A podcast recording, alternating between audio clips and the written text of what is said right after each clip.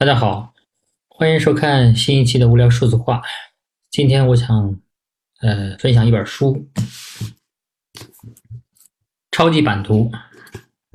全球供应链、超级城市和新商业文明的崛起》。这是二零一六年的一本书，然后作者是帕拉格卡纳。那为什么今天我要读这本书？嗯，很显然的，直接的一个影响，就是因为。最近的北溪管道被美国炸了啊！虽然大家都在争啊，但是大家都心照不宣，其实就是被美国炸的。那么，这种全球性的，就是区域之间的这种重大的基础设施啊，被一个国家的武装力量嗯摧毁掉，那么这个其实预示着全球的发展趋势有了一些新的变化。那么，阅读这本书呢，其实是。呃，对于这种全球发展趋势的一个非常好的理解。这本书是二零一六年翻译成中文出版的。其实，在那出版之后，引起了很大的一个关注，因为它其实是对于，呃，全球范围之内的这种共享的基础设施的这种趋势，做出了一个非常好的一个解释。那么，正是那段时间呢，整个中国也在推。行这种“一带一路”的倡议，啊，所以这种超出国界的这种基础设施的共享，与这种全球范围之内的，呃，要连通而不是是边界的这样一个趋势是相互应和的。呃，我也非常相信这个观点，但确实在过去这几年，尤其是今年以来，全球的这种幺蛾子不断。对于这种发展趋势，实际上是造成了很大的一个影响。所以在今天这个时候的话，重新再读这一本书，可以看看哪些观点，哪些观点意见有效，哪些观点的话需要做一些修正。嗯，这本书我只是简单的抽出几个要点来跟大家分享一下。它有五章，其实主要分成三个部分。第一部分就是讲互联互通，第二部分实际上是讲国家的放权。第三部分是讲重新的组建这样一个啊供应链，供应链的竞争，走向全球社会的供应链的数字化的供应链的竞争和数字化的公民身份，包括数字化的劳动力市场，其实就是这三个部分。那第一个部分的话，所谓的互联互通呢，就是从地图来看世界的话，以前大家认识一个世界的线索是边境，也就是它区分了不同国家之间的这种边界。但是现在我们要去理解一个区域也好，理解一个国家也好，理解一个城市也好，理解它的活力，更重要的是看它的连接线，而不是区分线。连接线就是道路、航线，最重要的是管道，包括互联网管道、油气管道啊这样一些管道。那么越来越多的地方在开始构建这样一个管道，他举了很多很有意思的例子。除了像中国边境上你可以看到的，包括很多的这种区域之间的呃这些热点区域，像湄公河流域，像这个欧亚通道是吧？像这个呃这个原来的前苏联的这种地区，巴尔干地区啊，欧盟就更不用说了。欧盟从战后就开始构建其他的煤钢联营体，到后来的原子能机构。到后来的欧共体，到后来的欧盟，那么它这种基础设施的连通更是非常的便捷。啊，在近最近这几年，呃，出现了很多的这种阻隔啊，但是从战后到今天的大趋势来说的话，还是在连通的，不断的增强连通，包括像这种能源的运输，欧洲到俄罗斯到欧洲，其实不光是今天大家知道的北溪。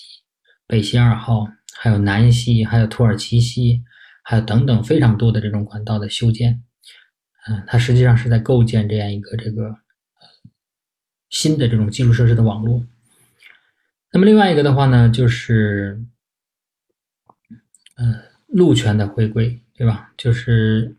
过去的这几十年，嗯，原来传统的陆地上的联系，其实它的风头比。海运来说的话，没有那么强。但是最近，这样一些年，伴随着海海面、海洋上的这种路线啊受到的威胁，就是陆地上的国家越来越感受到海岸上的不安全，或者海岸上有它的这种周期啊、天气的影响。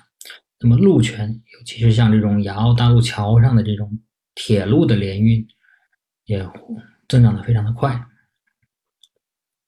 那么伴随着这样一个这种发展趋势而来的，实际上是什么呢？实际上是说这些国家在放，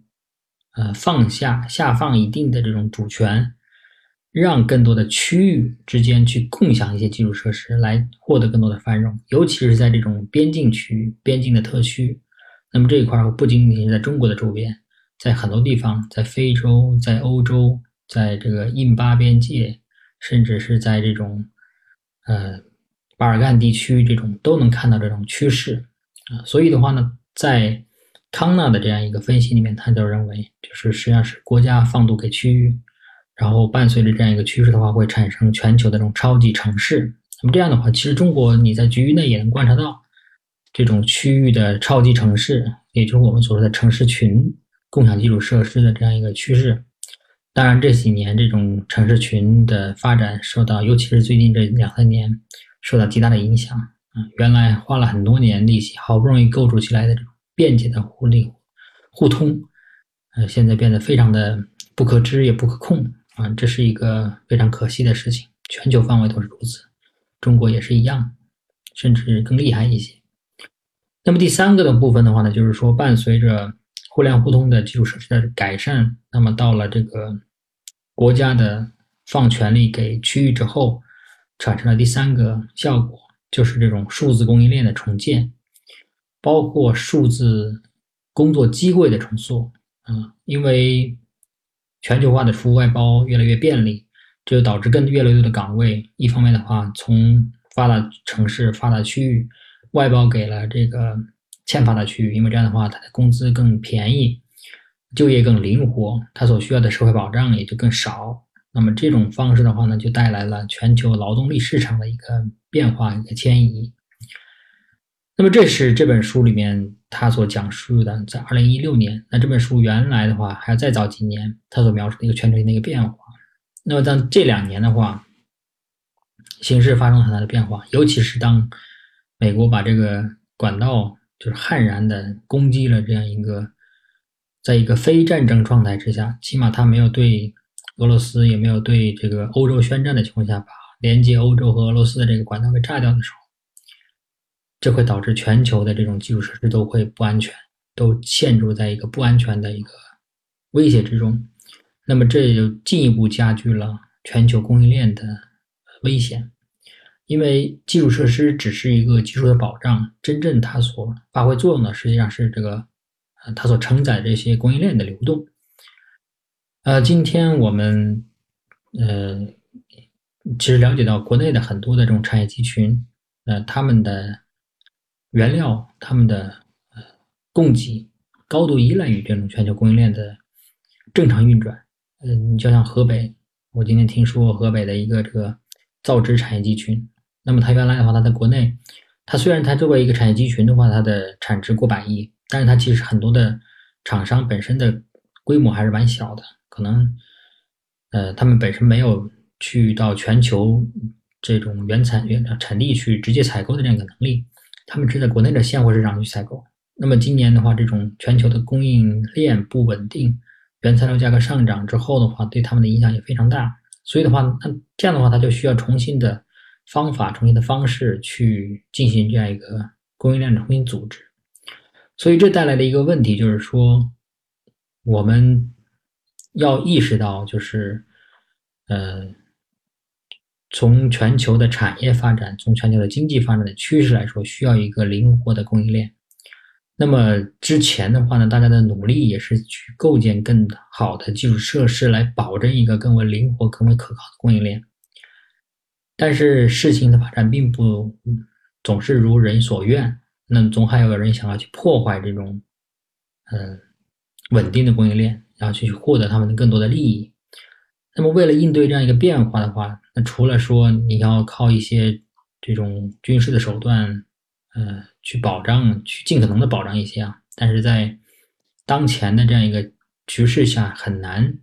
很难去很难去通过军事手段去保证供应链安安供应链的安全，因为攻击的话是你一条整线上的话，它可以选择任何一个地方去攻击，但是你要防守的话，你就得呃处处设防，这本身是一个不对称的一个对抗。那所以从军事手段上很难保证这种供应链的安全之外，你要想去获得一个灵活的这种供应链的安全的话，你就只能依靠这种数字化的技术了。数字化的技术来去提高你对供应链的这种数字供货供情况的一些及时的应变、进行的应变的策略。所以呢，这个就更进一步的，就是。体现出我们今天通过这种产业互联网的手段，啊，实现这种原材料到供货到整个供应链各个环节，去进行一个信息交互的一个迫切性和必要性。那么，这个正也正是，呃，我们今天花很多的力气去构建产业互联网的一个根本的一个原因，啊，所以这就是我想今天跟大家分享这本超级版图。今天。读起来仍然还是会有启发，但是呢，他所描述的那种过于乐观的这种情况，在今天也确实是发生了很大的变化。啊，anyway，今天的分享呢就到这里，我们今后的话还会继续再分享一些跟这种数字化有关，但同时又跟当前关注的热点有关的一些图书，谢谢大家。